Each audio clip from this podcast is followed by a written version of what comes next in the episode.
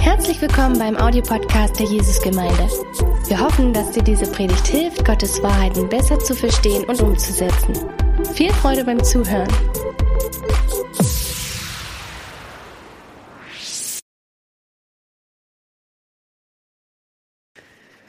Ja, guten Morgen, ihr Lieben. Ich wünsche euch ein richtig schönes Pfingstfest. Äh, Wir feiern Pfingsten mit richtig schönem, warmen, sonnigen Wetter. Ist das nicht klasse? Jetzt kommt die Sonne raus.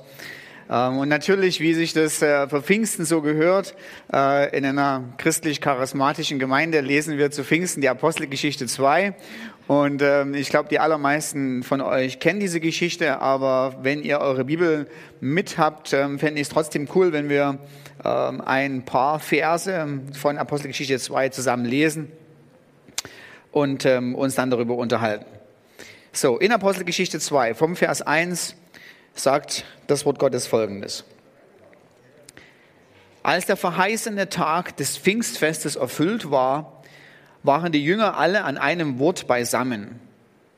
Und plötzlich geschah aus dem Himmel ein Brausen, als führe ein gewaltiger Wind daher, und er erfüllte das ganze Haus, wo sie saßen. Und es erschienen ihnen zerteilte Zungen wie Feuer, und sie setzten sich auf jeden einzelnen von ihnen. Und sie wurden alle mit dem Heiligen Geist erfüllt und fingen an, in anderen Sprachen zu reden, so wie der Geist es ihnen gab, auszusprechen. Es wohnten aber in Jerusalem Juden, gottesfürchtige Männer von jeder Nation unter dem Himmel. Als aber dieses Brausen geschah, kam die Menge zusammen und wurde bestürzt, weil jeder Einzelne sie in seiner eigenen Mundart reden hörte. Sie entsetzten sich aber alle und wunderten sich und sagten, siehe, es sind nicht alle diese, die da reden, Galiläer. Und wie hören wir sie, wir sie, ein jeder in unserer eigenen Mundart, in der wir geboren sind. Und dann hätte ich an dieser Stelle eigentlich abkürzen können, weil dann ganz viele Namen kommen ab Vers 9, aber ich lese absichtlich nochmal vor, weil sie tatsächlich etwas mit dem Sinn des Textes zu tun haben. Parther und Meder, Elamiter und die Bewohner von Mesopotamien und von Judäa und Kappadokien, Pontus und Asien, Phrygien und Pamphylien, Ägypten und Gegenden von Libyen, gegen Kyrene hin und die hier weilenden Römer, sowohl Juden als Proselyten, Kreter und Araber, wir hören sie von den großen Taten Gottes in unseren Sprachen reden. Das ist doch mal für so ein Bibelquiz, kannst du die 14 Nationen aufsagen, die in der Apostelgeschichte 2 aufgeführt werden. So, okay, ähm, hier, haben wir den, hier haben wir den Text. Und ähm, diesmal habe ich äh, die kleine Predigtreihe über den Heiligen Geist, den wir haben, nicht vorbereitet, sondern das war jemand anderes aus dem Predigtteam. Und ich habe eine ganz klare Predigtanweisung bekommen, was, worüber ich reden muss.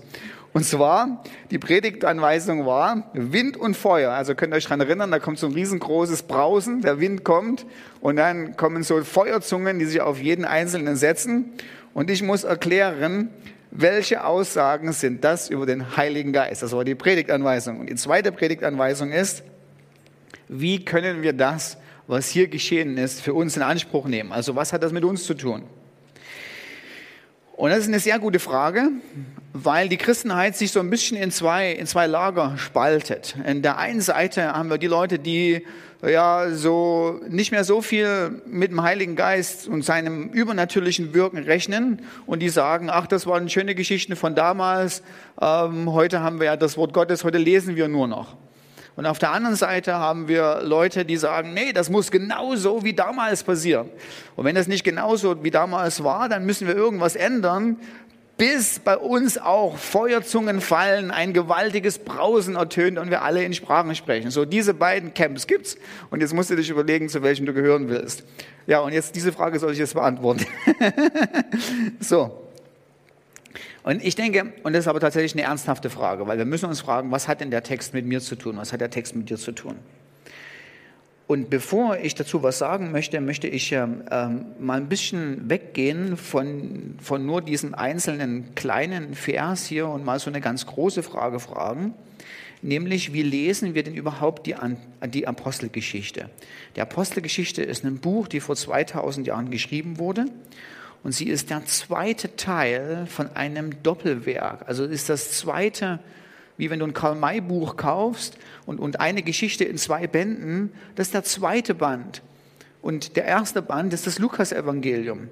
Und was wir natürlich manchmal machen, und kein Wunder, dass so ein paar eigenartige Sachen dabei rauskommen, ist, wir greifen gleich zum zweiten Band und lesen den zweiten Band. Aber das machst du mit Karl May auch nicht. Mit Karl May fängst du ja auch von vorn an.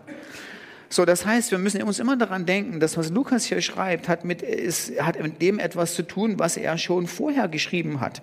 Und das zweite Wichtige, was wir uns fragen müssen, ist, wir müssen Lukas mal fragen, was hattest du mit dem Buch denn eigentlich vor? Was hattest du denn mit diesen zwei Bänden eigentlich vor? Was war denn eigentlich deine Absicht, warum du das geschrieben hast?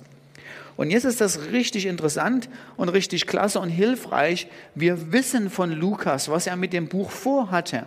Er hat nämlich gleich am Anfang, als er das, die ersten Verse seines ersten Buches geschrieben hat, uns reingeschrieben, was das Ding eigentlich machen sollte, was das Ding eigentlich bewirken sollte.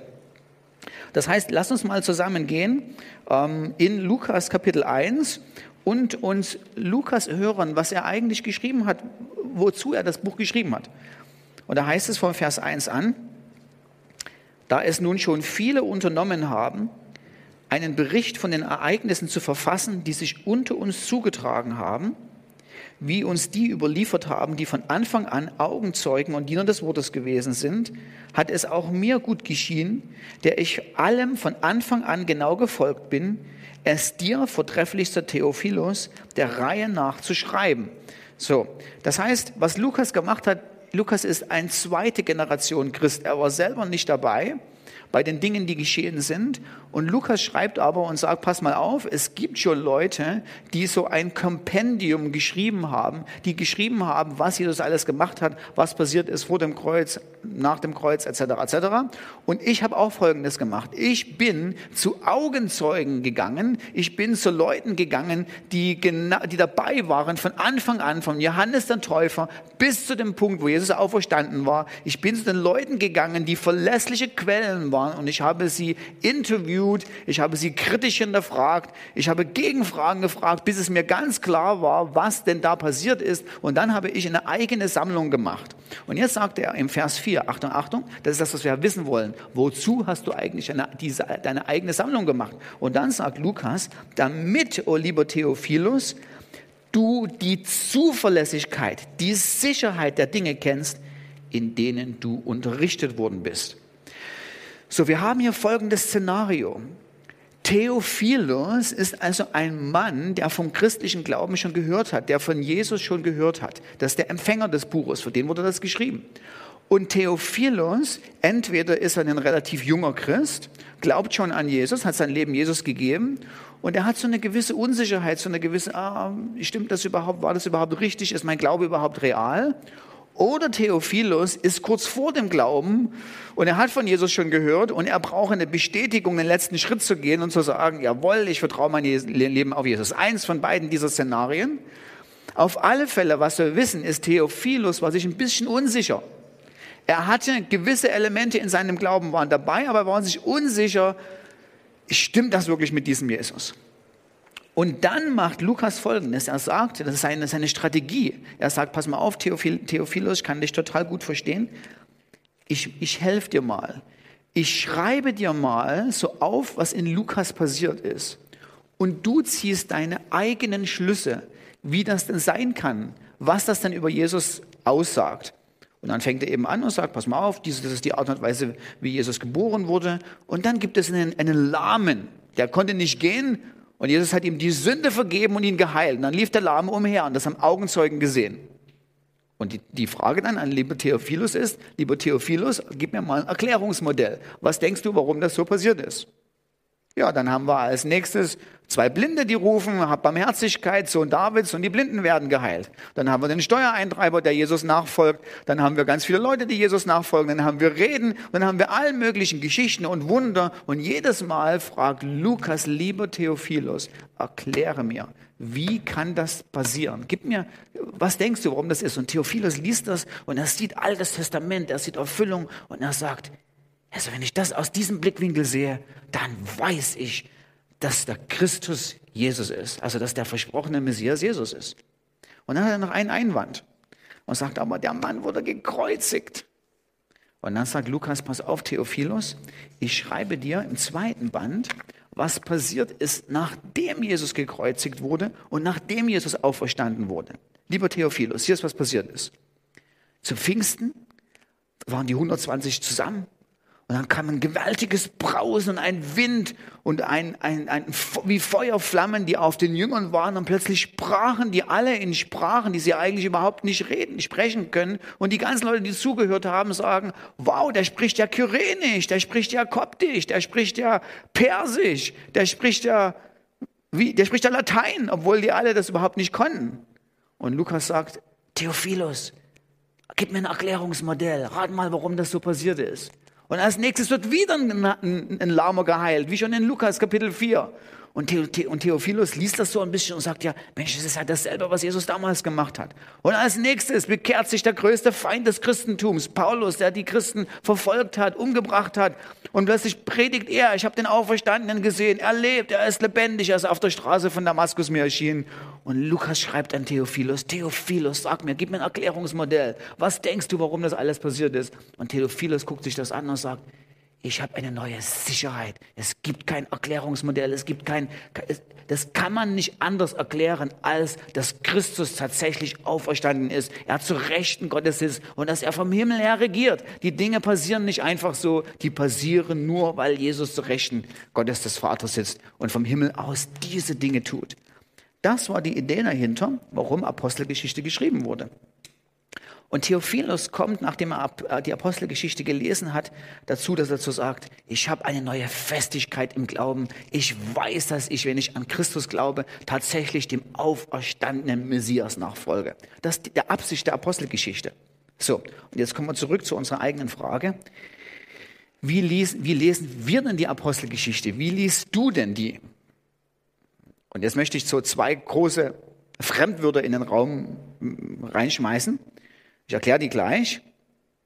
Lesen wir die Apostelgeschichte präskriptiv oder deskriptiv?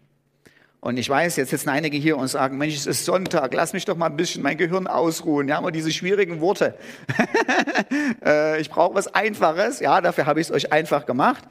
Präskriptiv ist, du liest die Apostelgeschichte wie ein Kochbuch. Also wie ein, äh, wie so eine Art ähm, folge exakt den Anweisungen und wenn du genau den Anweisungen folgst, dann kommt ein leckeres Gericht daraus. Weil es ist auch meistens so, ja. Also wenn es am Endeffekt nicht klappt, ja, also wenn es am Endeffekt nicht gut schmeckt, äh, ist selten das Kochbuch dran schuld.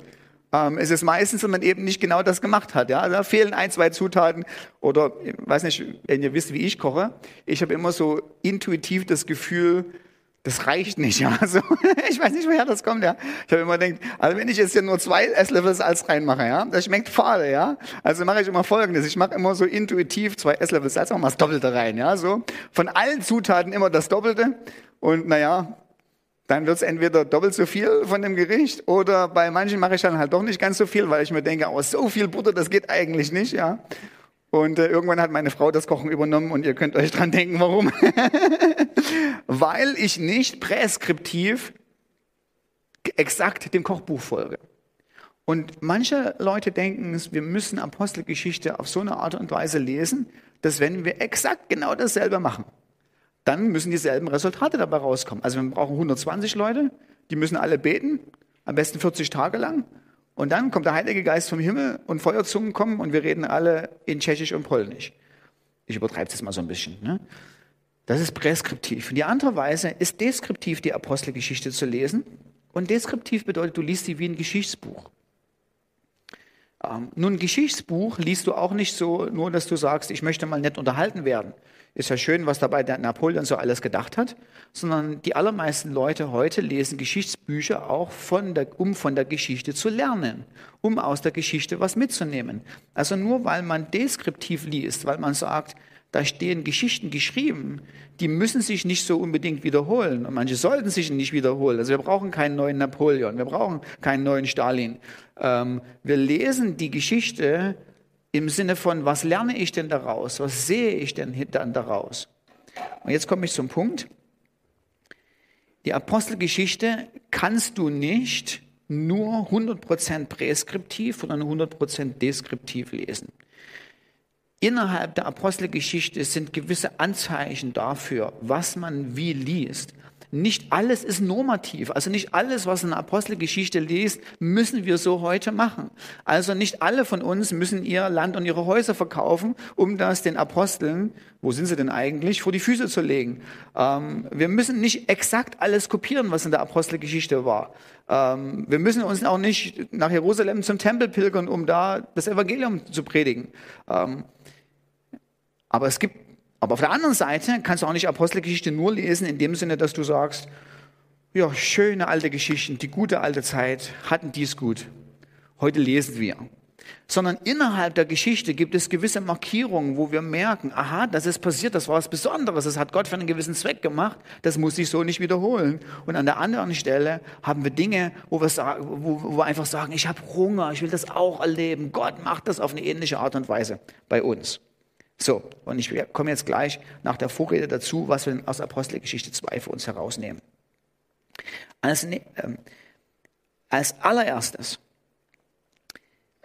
das, was in der Apostelgeschichte passiert ist, im Kapitel 1, ist definitiv deskriptiv, also wie ein Geschichtsbuch. Es ist eine Ermutigung, dass auch wir Festigkeit im Glauben bekommen. Weil ich möchte euch mal, ich möchte euch mit, mit, mit Folgendes mit euch machen. Ich möchte mit euch zur Apostelgeschichte 1, Vers 10 bis 11 gehen. Das ist ein ganz wichtiger, ein ganz wichtiger zwei Verse, die den, die den Ton des, der restlichen Geschichte bestimmen. Und hier passiert Folgendes. Lest euch einfach vor. Da heißt es, als sie gespannt zum Himmel schauten, die Jünger, wie er auffuhr, also da haben wir ähm, die Himmelfahrt, da standen zwei Männer in weißen Kleidern bei ihnen, die sprachen, Männer von Galiläa, was steht ihr hier und seht hinauf zum Himmel? Dieser Jesus, der von euch weg in den Himmel genommen worden ist, wird so kommen, wie ihr ihn gesehen habt, in den Himmel aufzusteigen. Ich habe euch irgendwo einen Himmel ähm, ähm, überschlagen. Insgesamt kommt viermal in den Himmel ähm, in diesen zwei Versen vor. Und der Grieche, der das liest, der ist sofort schockiert und sagt, welche Platzverschwendung. Also, man kann doch einfach schreiben, was guckt ihr in den Himmel? Derselbe Jesus, der da hochgefahren ist, wird wiederkommen hier auf die Erde. Punkt. Hätte man genau denselben Punkt machen können. Aber viermal kommt, warum schaut ihr in den Himmel? Derselbe Jesus, der hochgefahren ist in den Himmel, wird vom Himmel wieder runterkommen auf dieselbe Art und Weise, wie er hochgefahren ist in den Himmel.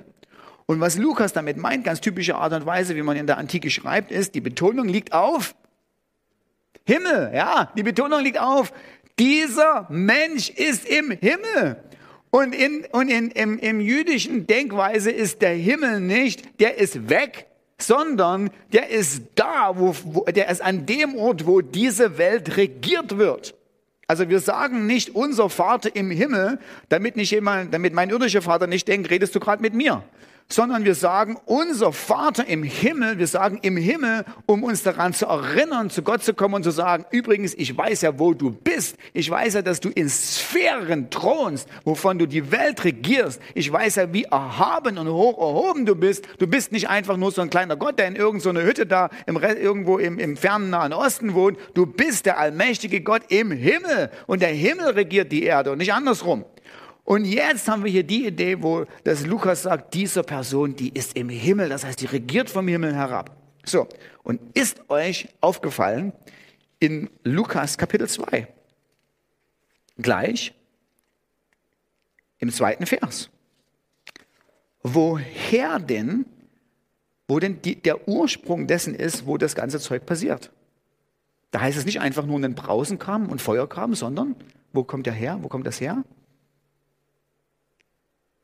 Das kommt vom Himmel. Und das ist auch nicht die Idee, es kommt irgendwie von oben, sondern dadurch, dass wir in Apostelgeschichte 1, Vers 10 bis 11 die Aussage haben, dieser Jesus ist im Himmel, im Himmel, im Himmel. Und kurz danach heißt es, und vom Himmel her passierte diese Sachen, ist die logische Schlussfolgerung, das, was hier passiert, das ist das Werk des auferstandenen Jesus. Wenn, du, wenn hier steht, da, da kommt der Heilige Geist und er macht diese ganzen Dinge, ist automatisch die Schlussfolgerung, das ist der auferstandene Jesus. Er ist derjenige, der die Dinge tut. Er ist der, die Ursache dafür, dass es überhaupt das passieren kann. Und in der Rhetorik vom Lukas ist nicht einfach, ist die Sache so, Theophilus guckt an, was passiert und sagt, Mensch, das ist, das das, ist das beste Indiz dafür, dass Christus regiert, dass er am Himmel ist und dass er die Fäden in der Hand hält. So. Zweitens. Jetzt muss ich die Frage beantworten, was der Wind und, Wind, Wind und das Feuer ähm, bedeutet. Ähm, Wind ähm, oder sagen wir mal so, Feuer und es geht nicht um Wind, sondern es geht um einen Ton. Also der Fokus ist nicht, dass da ein Wind kam, sondern dass ein, dass ein Ton war, ein Brausen wie ein Wind. Übrigens, ne? also da war kein Sturm, da hat es den Jüngern nicht das, die Blätter vom Alten Testament irgendwie weggeweht, als sie da irgendwo da drin waren, sondern die haben was gehört. Also da war wahrscheinlich gar kein Wind, sondern da war ein Brausen, eine Tonart, da waren, da waren akustische Signale, wie eben ein gewaltiges, wie ein gewaltiger Sturm. Und dann kam Zungen wie Feuer. Und ähm, ich glaube, die, die, die, die, die Parallele, warum das so passiert ist, wie das so ist, ist, weil ähm, so außergewöhnliche, übernatürliche akustische Signale und Feuer sind typische Elemente von einer Theophanie im Alten Testament. Eine Theophanie ist eine Gotteserscheinung. Also wenn Gott selber kommt, dann ist das selten einfach nur so, dass irgendjemand so belangloser erscheint und dann unterhält sich Abraham mit dem und dann geht er wieder, sondern es gibt so gewisse typische Elemente, wenn Gott erscheint. Wenn Gott selber kommt und hier auf der Erde eingreift, und er, er, er selber sagt, hallo, hier bin ich, dann wird seine außergewöhnliche Gegenwart beschrieben mit, das waren Phänomene, da gab es Feuer wie in einem Vulkan und es hat gestürmt und gebraust und Rauch stieg auf. Also, also lauter so Sachen, die wir nicht kontrollieren können, also so übernatürliche Elemente. Und auf der anderen Seite, so ganz nebenbei, ja, die Standardantwort von Menschen ist immer Furcht und Zittern aufgrund der Größe Gottes, der da kommt. Und wir lesen tatsächlich zum Beispiel, in, auf dem Berg Sinai, als Gott kommt und den Bund mit seinem Volk macht, lesen wir äh, ähnliche Phänomene wie das, was hier in der Apostelgeschichte 2 passiert. Da heißt nämlich unter anderem, eine schwere Wolke lagerte auf dem Berg, ein sehr starker Hörnerschall erschien, sodass das ganze Volk, das im Lager war, bebte. Mose aber führte das Volk aus dem Lager hinaus Gott entgegen und sie stellten sich am Fuße des Berges auf. Und der ganze Berg Sinai rauchte weil der Herr im Feuer auf ihn hinabkam. So, das heißt, ähm, Wind und Feuer ist tatsächlich absichtlich, hier zeigt es, hier ist nicht einfach nur so, ja, Gott macht mal so eine Nebensächlichkeit, sondern Gott kommt selber, er kommt in der Person des Heiligen Geistes. Pfingsten ist eben nicht einfach nur so eine Kraftausgießung, sondern Gott selber kommt zu seinem eigenen Volk. Er füllt sein Volk mit seiner eigenen Gegenwart. Gott selber kommt. So, und jetzt ist die Frage, wie lese ich das? Lese ich das deskriptiv oder präskriptiv? Lese ich das in der Sinne von, oh, das müsste aber heute auch so passieren? Oder, ach, das war eine alte Geschichte von damals. Und eine der wichtigen Dinge ist, ich glaube, es ist, oder was deskriptiv ist, sind gewisse Elemente, die hier passieren. Nämlich zum Beispiel, dass die in Sprachen gesprochen haben, die andere verstehen konnten, ist hauptsächlich nicht wie ein Kochbuch, sondern ist wie ein Geschichtsbuch. Also es ist nicht normativ. Also du musst nicht mal Latein gesprochen haben und jemand anderes muss sich bekehrt haben, um ein echter Christ zu sein, sondern es war etwas, was Gott zu diesem Zeitpunkt, an diesem Punkt getan hat, ohne dass ich das unbedingt wiederholen muss. Also Gott kann das nochmal machen. Es ist möglich. Ähm, es ist, es ist nicht so, dass Gott das einmal macht und sagt, einmal die Kugel gerollt und dann nie wieder, aber es ist nicht so, dass es immer passieren muss. Was nämlich gleich passiert ist, und deshalb habe ich euch auch diese verschiedenen Nationen nicht unterschlagen, ist, das ging, ist ein Teil von einem Gesamtpaket. Wenn du dir mal, und das, das wäre der wichtigste Punkt mal zu machen, die verschiedenen Nationen anguckst, dann mal eine Karte nimmst und sagst, wo kommen denn diese ganzen Leute her? Also die Meder, die Perser, die Kyrener, äh, äh, die Kopten etc. etc. Nimm eine Landkarte und, und entweder mach einen roten Punkt oder steck ein Fähnchen rein oder wie auch immer, dann wirst du Folgendes sehen. In der Mitte ist Jerusalem und im Norden, im Süden, im Westen, im Osten, im Nordosten und im Nordwesten, im Südosten und im Südwesten, die ganzen Dinger kommen gespickt wie so ein schöner Kreis von überall rundherum.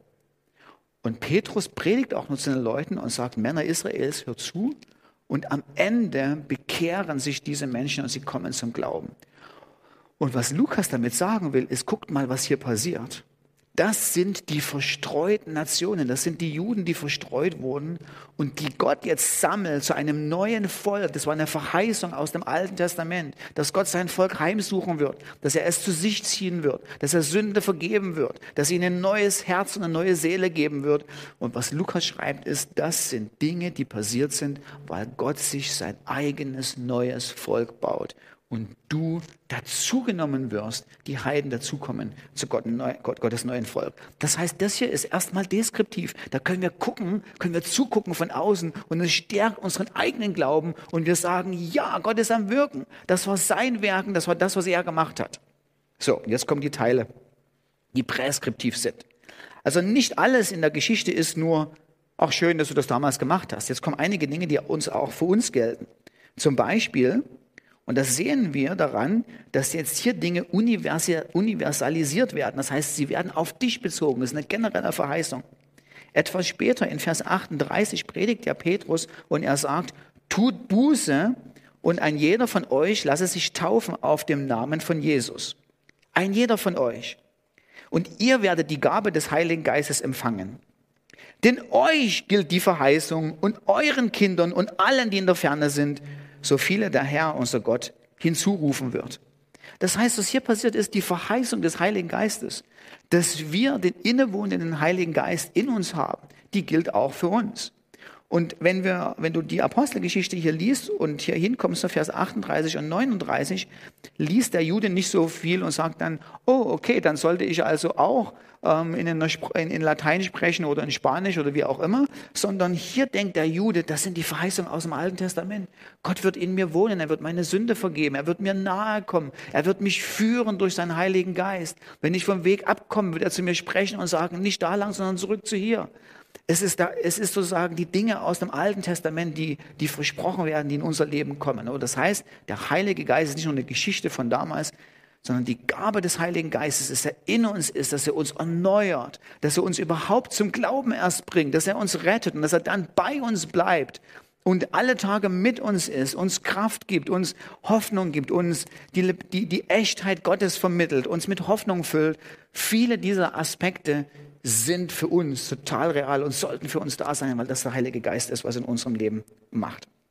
Und jetzt, jetzt gibt es natürlich ganz viele Sachen. Jetzt könnte man, wenn ich jetzt ein, ein, ein, theologisches Buch nehme und mich frage, was macht denn so der Heilige Geist alles? So, gib mir das mal. Da muss ich sagen, sind die 25 Minuten Predigtzeit sowieso viel zu wenig und erst recht die letzten fünf Minuten, die ich jetzt noch habe. Deshalb suche ich mir nur noch eins aus, nämlich etwas, was Petrus hier ähm, geschrieben hat, indem er von Vers 17 an sagt, in den letzten Tagen spricht der Herr, Gott, von dem, dass ich meinen Geist ausgießen werde auf alles Fleisch. Eure Söhne und Töchter werden Weissagen, eure jungen Leute werden Gesichter sehen, eure Ältesten werden Traumgesichter haben. Und auf meine Sklaven und auf meine Sklavinnen werde ich in jeden Tag meinen Geist ausgießen und sie werden Weissagen. Und auch hier haben wir ein Indiz dafür, das ist nicht einfach nur so, ach ja, das macht Gott einmal, sondern die Idee dahinter ist, dass er sein Volk heimsucht, dass er uns Träume in der Nacht gibt, dass er uns prophetisch reden lässt, dass wir Worte der Weissagung haben, ist etwas, was, das ist nicht deskriptiv, das ist präskriptiv, das kann man haben, das kann in uns, in unserer Geschichte passieren, das kann in, in unserer Mitte passieren. Und ich denke, wir sollten diese Geschichte nicht nur auf die Art und Weise lesen, dass wir sagen, ach, war das schön vor 2000 Jahren, sondern ich glaube, in dem Moment sind wir tatsächlich in Präskriptiv, wo wir sagen sollten, mehr davon, das will ich erleben. Ich will den Heiligen Geist Gott haben. Gieß auf mir deinen Geist aus. Lass mich so ein junger Mann sein, der Visionen hat. Lass mich so ein alter Mann sein, der Träume hat und der von den Wundertaten Gottes ähm, anderen erzählt, aufgrund dessen, dass ich inspiriert von dir bin, aufgrund dessen, dass der Heilige Geist in mir wohnt. So. Und deshalb habe ich noch vier praktische Punkte, ähm, wo ich sage, wie machen wir das denn jetzt unter uns? Ah, wie kommen wir denn zu, zu mehr davon? Und ich habe diese vier Punkte einfach mal ähm, so gemacht, dass ich, ähm, dass ich gesagt habe, ich highlighte mal so ein bisschen einen, einen typischen Fehler vom charismatischen Christsein und wir schauen mal, wie wir den korrigieren können. Nummer eins. Der Heilige Geist in der charismatischen Welt ersetzt nicht das Wort Gottes. Das ist eine ganz typische Anschuldigung von nicht charismatischen Leuten, die sagen dann immer so, ach ihr Charismatiker, was ihr macht ist, ihr redet da irgendwelches Zeugs daher und behauptet, dass das über der Bibel steht. Das stimmt nicht, eine falsche Anschuldigung. Also ich persönlich kenne keinen charismatischen Christen, der sagt, das, was ich prophetisch gehört habe oder anderen weitergegeben habe, steht über der Bibel. Also ich meine, vielleicht gibt es solche durchgebrannten Typen, aber ich kenne keinen. Es ist nicht normal. Die allermeisten charismatischen Christen lieben das Wort Gottes ähm, und, und sind sich absolut sicher, dass das Wort Gottes das ist, was letztendliche Autorität über unser Leben hat und nicht irgendwelche Träume oder prophetische Eindrücke. Nichtsdestotrotz müssen wir uns so ein bisschen die Kritik gefallen lassen, weil ich glaube, manchmal stimmt das so, dass einige von uns so intuitiv so ein bisschen die Meinung haben, ach naja, Bibel lesen, im Notfall habe ich ja den Heiligen Geist. Äh, Im Notfall kann er ja zu mir reden. Und ich glaube, das ist genau das, was nicht passieren sollte. Sondern ich glaube, wir sollten einen inneren Drang danach haben, im Wort Gottes nach Gott zu suchen, weil der Heilige Geist wird unseren Mangel an unserem Suchen in seinem Wort nicht ausgleichen dadurch, dass er uns prophetisches Reden gibt.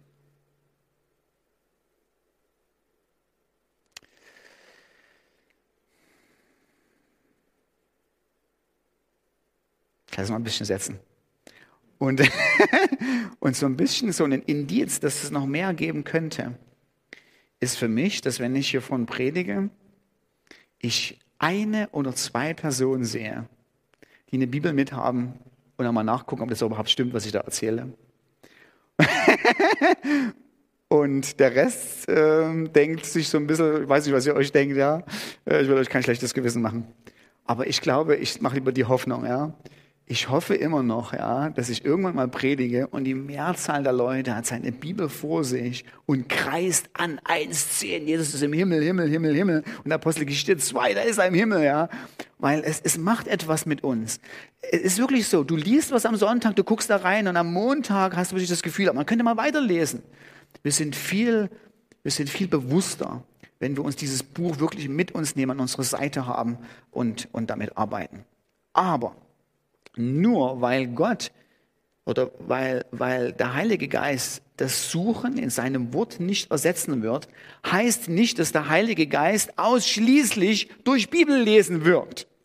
Also es ist nicht so, wenn wir sagen, mehr vom Heiligen Geist, dass die Antwort ist, dann müssen wir mehr lesen sondern der Heilige Geist, er wirkt in Träumen, er wirkt durch prophetische Rede, er wirkt dadurch, dass manchmal Glauben in uns kommt für, für Gebet, für Heilung, für Wunder. Er wirkt dadurch, dass wir Hände ausstrecken und sagen, ich bete für dich. Er wirkt auch neben dem Wort Gottes und nicht nur in dem Wort Gottes. Und ich denke, wir sollten viel mehr Sehnsucht danach haben, dass er durch uns wirkt. Nicht nur durch irgendjemanden, der hier vorne steht, sondern durch dich, da wo du stehst, in deinem Hauskreis, in deiner Familie, an deinem Arbeitsplatz. Nummer zwei. Der Heilige Geist, man denkt manchmal, der Heilige Geist, wenn du so einen Charismatiker gibst, warum ist er dir gegeben worden? Und wenn wir ganz ehrlich sind, würden viele charismatische Christen sagen, der ist mir gegeben worden, damit er mir hilft. Und dann denkt man im Hintergrund, er hilft mir für meine persönlichen Probleme. Ich bin mir unsicher. Also es, es, ist nicht ganz falsch. Ich mache manchmal so provokative Aussagen. Ja? Der Heilige Geist ist dir tatsächlich gegeben worden, um dir in deinem Alltag zu helfen. Aber die Betonung, wenn du zum Beispiel Apostelgeschichte 12, 13 und 14 anguckst, liegt nicht darauf, dass dir der Heilige Geist gegeben worden ist, um dir in deinen eigenen persönlichen Problemen zu helfen, sondern der Heilige Geist wurde dir gegeben, damit du befähigt bist, deinen Nächsten zu ermutigen. Der Heilige Geist und seine Geistesgaben wurden dir gegeben, nicht damit du es besser hast, sondern damit die Gemeinde es besser hast. Und jetzt sitzen wir hier und sagen, ja, was habe ich denn da davon? Und das macht aber Folgendes. Das zeigt so ein bisschen unsere egoistische Denkweise. Eigentlich sollten wir uns danach ausstrecken und sagen, Heiliger Geist, mehr von dir, Nicht so sehr, weil ich das nötig habe, sondern weil mein Nachbar das nötig hat, weil die Gemeinde es nötig hat. Wir sollten uns viel mehr danach ausstrecken und sagen, Heiliger Geist, gib mir ein Wort, damit meine Freunde ermutigt sind, anstelle immer als allererstes gleich zu denken, wie kann ich in eine neue Ekstase kommen. Finde ich interessant? Hm, okay. Nummer drei. Der Heilige Geist ist nicht synonym mit einem guten Gefühl. Ich erzähle euch eine abschreckende Geschichte, die auf eine ähnliche Art und Weise, ich habe es ein bisschen angepasst, damit man herausfindet, bei wem es passiert ist. Ähm, es haben sich nicht, übrigens nicht in unserer Gemeinde. Also alle, die Geschichten erzähle, sind immer nie in unserer Gemeinde. Also du musst überhaupt nicht bei uns gucken. Ja? Ähm, zwei Leute aus einem ältesten Team von einer befreundeten Gemeinde haben sich so richtig gezofft. Ja? Also ähm, Pastor und erster Vorsitzender des Vereins ja? waren sich irgendwie seit Jahren uneinig über irgendwas. Ähm, und es hat sich so ein bisschen hochgeschaukelt. Und dann lesen die beiden zufälligerweise auch noch gleichzeitig am selben Wochenende Jesaja 54, Vers 17. Da steht drin, keine Waffe, die gegen dich geschmiedet wird, soll es gelingen. Jede Zunge, die vor Gericht gegen dich aufsteht, wirst du schuldig sprechen. Das ist das Erbteil der Knechte des Herrn. Und wisst ihr, was passiert ist? Beide hatten ein unwahrscheinlich gutes Gefühl. Und beide haben gedacht, der Herr ist mit mir. Er wird meinen Gegnern es aber so richtig einheizen. Und man ist mit einer neuen Zuversicht in den Kampf gezogen, dem anderen mit noch stärkeren Waffen eines drüber zu hauen. Und beide hatten ein super tolles Gefühl dabei. Ist das der Heilige Geist? Also kann mir irgendwie nicht so meinen Gott vorstellen, ja, der so, so runterguckt und so beide, beide so einheizt und sagt, ich möchte mal sehen, so, so einen Hahnenkampf bitte, ja. Das ist nicht unser Gott. Ähm, das ist nicht unser Gott, der ein Interesse daran hat, Frieden und Harmonie zu stiften und Einheit und brüderliche Liebe und Fürsorge füreinander. Und ich denke, was wir manchmal, wir müssen aufpassen, vor allen Dingen zur heutigen Zeit, wo ganz viel um Gefühle geht, dass wir es nicht verwechseln und nicht sagen, wenn ich ein gutes Gefühl habe, ist der Heilige Geist, wenn das Gefühl nicht da ist, ist der Heilige Geist nicht da. Wisst ihr, in wie vielen, wir fragen uns manchmal so, gab es eine gute Stimmung im Gottesdienst? Wisst ihr, in wie vielen Gemeinden ich schon mal war, wo man gar nicht wusste, ob es überhaupt irgend so etwas wie eine Stimmung gibt? Und trotzdem sind die Leute danach nach Hause gegangen und ich übertreibe es mal so ein bisschen mit einer Einstellung. Zehn von den jungen Leuten haben gesagt, ich muss unbedingt Theologie studieren, weil das ist sowas von genial und dieser Jesus ist so fantastisch, das muss ich zu anderen Leuten bringen. Und wisst ihr, in wie vielen Gemeinden ich war, wo die Stimmung super fantastisch war, aber als man gefragt hat, könnte mal jemand noch mal Stühle zusammenstellen, plötzlich alle draußen waren? Also die gute Stimmung ist nicht unbedingt ein Indiz vom Heiligen Geist. Nummer vier. Der Heilige Geist wirkt oft übernatürlich natürlich. Und jetzt komme ich gleich zu, zu unserer kleinen Aufgabe, die wir gerne noch machen wollen. Ich würde euch gerne bitten, weil wir es einfach auch mal praktisch machen wollen, dass wir jetzt Folgendes machen. Ich würde gern für euch beten, dass wir neu erfüllt werden vom Heiligen Geist. Und dann lasst uns mal fünf Minuten benutzen, um Gott mal zu fragen, Gott, hast du ein prophetisches Wort für jemanden? Und ich weiß, der eine oder andere, der kriegt jetzt schon Panik und der sagt, oh, ich muss ein prophetisches Wort an jemanden weitergeben. Was soll ich denn da sagen? Und ich denke, wir müssen uns ein bisschen davon verabschieden zu denken, das prophetisches Wort bedeutet, das muss so was Großartiges sein. Also das muss so ein neues Geheimnis sein. Ich muss ja irgendwelche Geheimnisse herausfinden über irgendjemand anderen. Und wenn ich dem das sage, muss der vor Tränen vor mir auf dem Boden liegen. Es muss irgendetwas sein, was so außergewöhnlich ganz klar der allmächtige Herrscher des Universums ist. Und ich bin mir unsicher.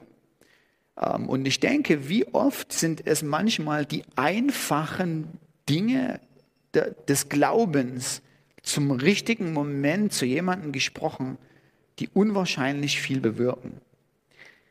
Als wir vor anderthalb oder ja, einem Vierteljahr ähm, die Diagnose bei unserer Tochter bekommen haben, dass sie Trisomie 21 hat, ähm, war das für uns am Anfang richtig, richtig schlimm. Ähm, wir haben richtig gelitten, muss man wirklich so sagen. Und gleich am zweiten oder dritten Tag hat uns jemand angerufen und hat uns gesagt, weißt du was? Psalm 18, Vers 31. Gott, sein Weg ist perfekt. Sein Wort ist lauter. Er ist ein Schild bei allen, die sich bergen. Ihr könnt euch überhaupt nicht vorstellen, was das in unserem Herzen gemacht hat, zu hören, seine Wege sind perfekt. Er hat keinen Fehler gemacht. Es hat uns die Augen geöffnet für sein Wirken, für seine Herrlichkeit in seiner Tochter. Wir gucken unsere, wir gucken unsere Tochter an. Manche Leute fragen uns immer so ein bisschen so, ja, wie geht's euch denn so? Leidet ihr oder so? Wir leiden überhaupt nicht. Wir gucken unsere Tochter an, wir genießen sie, wir feiern sie, wir gucken sie an und wir sagen, Gott ist perfekt. Er hat einen phänomenalen Plan mit deinem Leben. Er macht keine Fehler. Dieses einfache Wort zur richtigen Zeit gesprochen hat Wunder in unserem Herzen bewirkt. Und ich würde euch gerne einladen, lasst uns Folgendes machen. Ich bete für uns jetzt, dass der Heilige Geist uns neu erfüllt. Und lasst uns mal Folgendes machen. Holt mal eure Handys raus. Sucht euch euren besten oder zweitbesten oder drittbesten Freund raus. Und dann schickt ihm mal eine WhatsApp, Telegram oder, oder, oder SMS oder wie auch immer und sagt, macht Folgendes. Ich sitze hier gerade im Gottesdienst. Meine Aufgabe ist es, dir ein ermutigendes Wort zu schreiben. Doppelpunkt. Und dann betet einfach mal kurz mit eurem Handy davor und sagt, Gott, gib mir mein Freund ein Wort. Und wenn es was ganz Einfaches ist. Und wenn es es ist, du weißt ja was, Gott ist in Kontrolle in deinem Leben. Seine Wege sind perfekt. Er weiß, wo du stehst. Das ist mein Wort für dich. Amen. Was immer es ist. Lass uns einfach mal vertrauen, dass Gott uns inspiriert ein Wort für jemanden zu haben. Das sind seine Wege, das ist der Heilige Geist, das ist so, wie er wirkt und wie er die Gemeinde ermutigt und wie er sein Volk baut und wir dann von außen zugucken können und sagen können, der Allmächtige regiert im Himmel, wenn wir uns benutzen lassen. Das ist okay so? Gut, okay, lass uns zusammen machen. Ihr könnt sitzen bleiben, ich bete für uns alle. Ihr könnt sitzen bleiben, weil ist euch übrigens aufgefallen, dass in Apostelgeschichte 2, die auch alle gesessen haben, als der Heilige Geist gekommen ist. Da heißt es, als sie alle saßen, kam der Heilige Geist. So, so wir machen das jetzt so preskriptiv. Alle hinsetzen. Himmlischer Vater, hier ist es nicht erstaunlich. Wir müssen nichts machen, wir müssen nicht aufstehen, wir müssen nicht rennen, wir müssen uns nicht abmühen, wir müssen einfach nur da sitzen. Wir sitzen da und aufgrund von großer Gnade weil dein Sohn auferstanden ist, weil er lebt, weil unsere Schuld vergeben ist durch das, was er am Kreuz getan hat, gießt du deinen Heiligen Geist über uns aus. Und himmlischer Vater, wir sagen dir, wir brauchen mehr von dir. Ja, auch wenn auf unserem Namensschild draufsteht, charismatische Gemeinde, wir brauchen mehr von deinem Heiligen Geist. Wir brauchen mehr, dass du uns füllst. Wir brauchen mehr von deinem Wirken. Und wir brauchen mehr von prophetischem Reden, mehr von Ermutigungen für unsere Freunde, mehr von kraftvollen Worten, die aus unserem Mund herauskommen und Leben stiften. Und deshalb, Heiliger Geist, bitte ich dich, dass du jetzt jeden füllst, der hier in diesem Raum ist. Und auch wenn du dazu guckst vor dem Fernsehbildschirm, ich bete für dich, dass der Heilige Geist dich erfasst dass er dich füllt von Kopf bis zum Zeh und dass er dich befähigt, nicht nur dich selbst zu sehen, sondern seine geliebte Gemeinde, deine Freunde und dass er dich inspiriert, lebengebende Worte weiterzugeben. Ich segne euch jetzt damit, dass der Heilige Geist in dir die Gabe der Prophetie freisetzt, die Gabe, lebensprechende Worte zu sagen oder zu schreiben. Im Namen des Auferstandenen. Amen.